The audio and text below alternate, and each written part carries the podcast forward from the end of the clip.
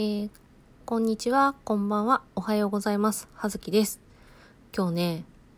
あのー、お休みの日で仕事が、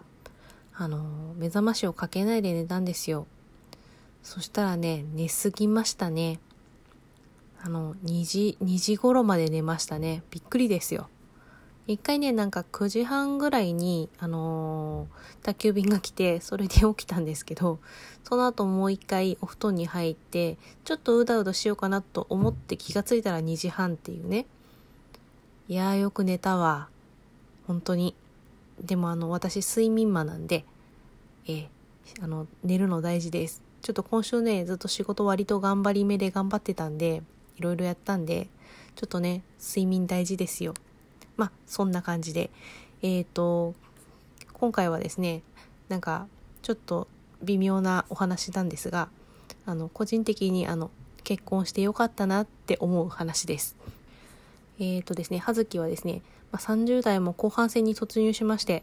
もう、もうアラフォーです。アラフォーといって全然差し支えない感じのお年になっております。で、まあ、おばさんなんですけれども、あの、まあ、私ね、まあ、友達とかにも、なんか結婚すると思われてなかったっていうか、結婚向いてない性格的にもって思われたみたいで、まあ結婚した当時はですね、だいぶあの、結婚したんだってすごい意外に思われたこともありました。でもまあなんなんとなくこう、まあ奇跡的にも結婚もしたし、まあまだ離婚もしてないし、ま、今のところその予定も多分ない。いや、私はないけど、いや、向こうは知らない。いや、ない。で、まあ、子供もいないし、もともと私あんまり子供を作りたいっていう気持ちもね、なくて、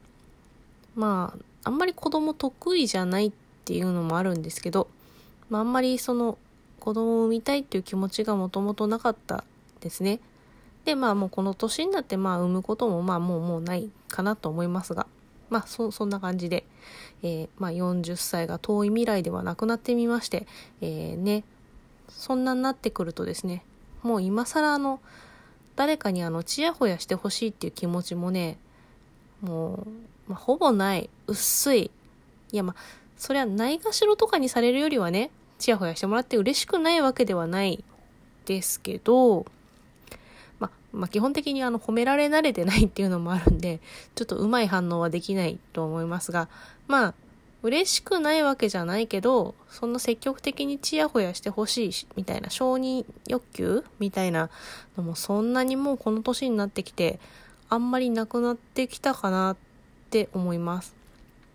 あと、あのもう結婚したし、まあ誰かをね、積極的にあの、まあ恋愛的な意味で好きにならなくてもいいし、好きになってもらわなくてもいい。もう誰の子供も選ばなくてもいいし、選ばれない焦りも感じなくてもいい。そもそも多分自分があんまりなんだろう、恋愛能力がない 感じなのかなっていうところもあるんですけど、まあそういうので、えー、そう、もうこの年になって結婚もしたし、もういい、いい、いい年になったので、こう、そう、だいぶこうね、そういう恋愛面的なものではもう落ち着いてしまって、あ、もう、この、恋愛すごろくからは一抜けでっていう気持ちになっておりまして、まあ、もともとですね、結婚というものにあの、夢や希望や憧れや期待なんかそういうのは特に持ってなかったんです。持ってなかったんですけど、まあね、でも一応はね、できれば、できればまあしたかった。あの、特定の誰かとっていう意味ではなくて、まあ結婚っていうそのものはしたかった。私あの、まあたびたびその仕事の話とかでもしてますが、まあ私あの中学校卒業して、その後の16歳からずっとあの飲食業で働いていて、なんか、もともとがですね、あの、協調性が 息してなくて、学校が全然あの、好きじゃなかったんですね。集団行動が、もう本当あの、苦痛で。まあ一応、一応できますし、友達もいないわけではなかったんで、し、なんかその、いじめとかにあってたとかいうほどではなかったんですが、なんか、まあ、友達とは学校じゃなくても遊べるじゃんっていう感じで、学校も全然そんな気が向かないといかないみたいなね、そういう、あの、良くないやつだったんですね。で、まあ、まあ中学まではほら義務教育じゃないですか。でもその後高校大学ってまあ義務ではないから、なんて言うんだろう。その好きではないものにお金と時間をかけて過ごすっていうことの意味がその当時全然理解できなくて、なんで好きじゃないことにお金を払って、その好きではないとこことをしなくちゃいけないんだろうっていうね。まあ今はまあ大人になったので、まあ意味があるなっていうのは、それもまた意味があることなんだろうなっていうことは理解は、まあ一応ね、頭ではしているつもりなんですけど、まあ、その当時も、なんだろう、将来何かになりたいとか、こういうことがしたいっていうのは特になくて、まあ結構ね、無気力に生きてたんですよ。だったんで、まあそれだったら、あの、ね、働いてお金稼いだ方が、お金がもらえる方が有益じゃんって思って、で、あの、バイトだったり、まあ、契約社員だったり、あとはま派遣に登録したり、そういうパでパートだったりとかしながら、まあいろいろね、あの、バイト掛け持ちとかもしたりとかして、結構いっぱい働いてたんですね。で、まあ、働いてきたんですけど、ね、20代半ば過ぎから、こう、なんだろう、ね、フリーターっていう肩書き にちょっとあの、世間的な、なんだろう、まあその、フリーターという肩書きに心もとさ、もとなさというか、こうね、を感じ始めていて、まあなんだろう。そういう時に結婚ってあのすごい便利な就職先だなって 思ったわけです。で、あの私にとって結婚っていうのは、まあなんだろう、正社員になるのと同じ感覚で、こう、ザ・無所属っていう感じの独身のフリーターよりも、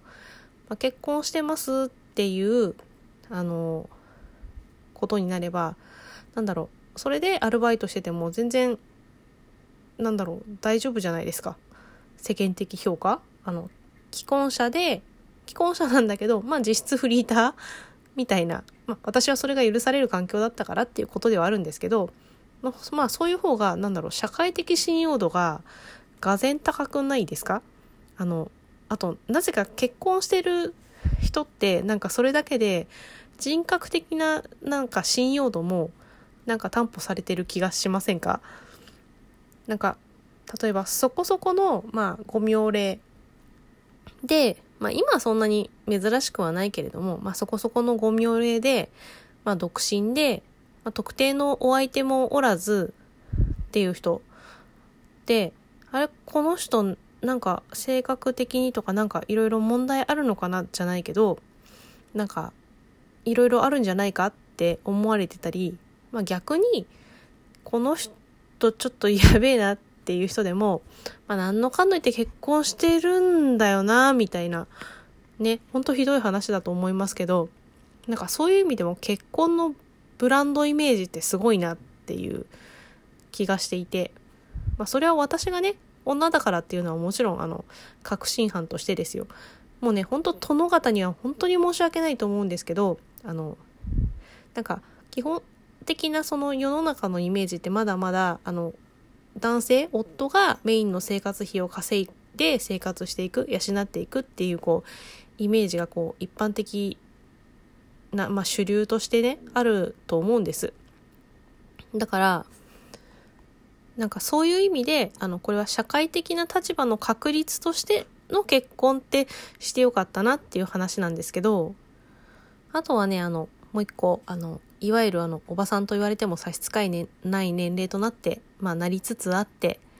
まあね、あの、下世話な話ではありますけれども、あの、モテ的なものにあの、配慮しなくても良くなったというか、あの、何、その、最初の方にも言いましたけど、恋愛しなくても良くなった？あの、そういうこう、目線で見られること、見られなくても良くなったっていうと、なんだろう、あれなんだけど、あの、肩の荷が下りた。もう、やったお疲れみたいな気持ちになりました。なんか、なん、ていうんですかね、あの、性的対象としての、まあ、女とはこうあるべきと期待される期待に応えなきゃいけない。うーん、なんか選んでもらえないと、自分には、まあ、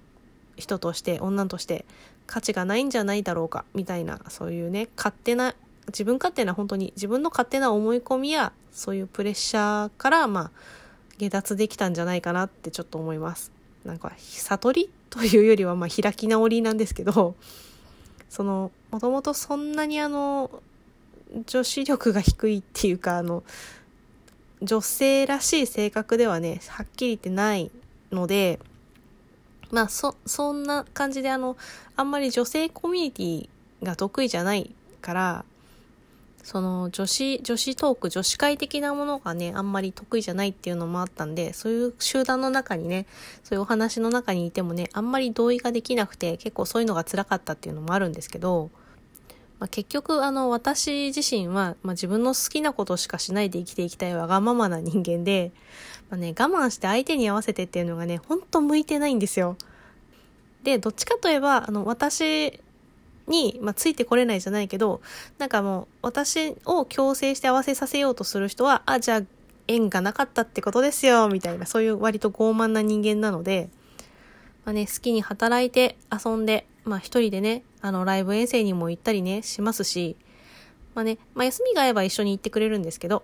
まあ、嫁とは、妻とはこうあるべきみたいなこともね、うちの旦那さんあんまり言ってこないので、まあ、本当ね、そういう意味では本当ありがたい。ありがとう旦那さんっていうね、話でした。そんな感じで失礼いたします。